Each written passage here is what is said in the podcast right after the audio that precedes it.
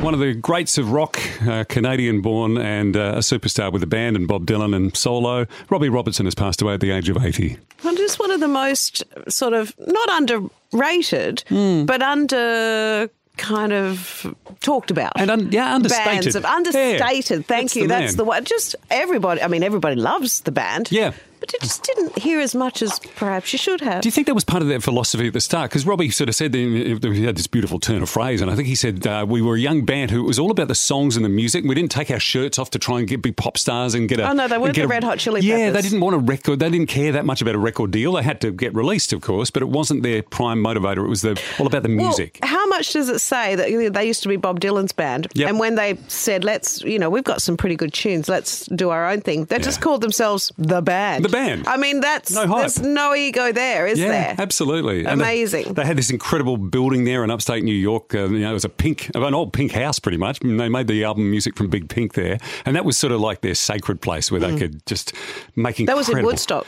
Yeah, And yeah. that was before Woodstock was But Woodstock. Before so- Woodstock was Woodstock. Yeah, exactly. Yeah, They were yeah. ahead of the And they made this curve. incredible. I mean, the album music from Big Pink is amazing. We get the chance, get that album today, crank it up whether you got headphones, however you listen to music loud. Listen to a song called Chest Fever. It will. It, it changed my world. You know, when I first heard that song. Speaking of getting the chance, I did uh, speak earlier in the show report about my love for the concert film The Last Waltz, which Yeah. is the band's 1976 farewell concert. It's directed by Martin Scorsese and it's full of amazing guests that come out on, on stage with them. It was filmed at the amazing Winterland Ballroom in San Francisco, and there's something about the venue that really adds to how good the movie is.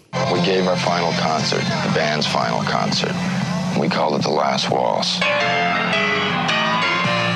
Such a night. Such a night. Why'd you have to get so drunk and lead me on that way? You just picked up a hitcher, prisoner of the white lines on the freeway.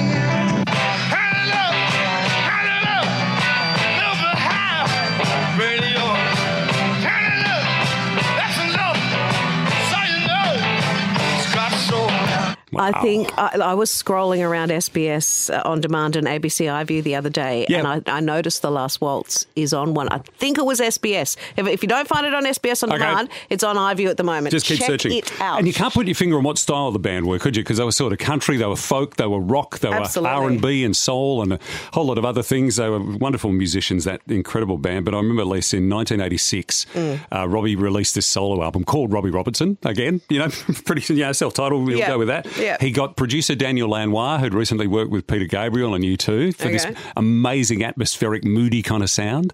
And he had some beautiful songs on that album. Somewhere down the Crazy River, Fallen Angel, and I've always loved Showdown at Big Sky. Oh, Robbie Robertson was 80. Thank you for what you did for music, Mr. Robertson. So incredible.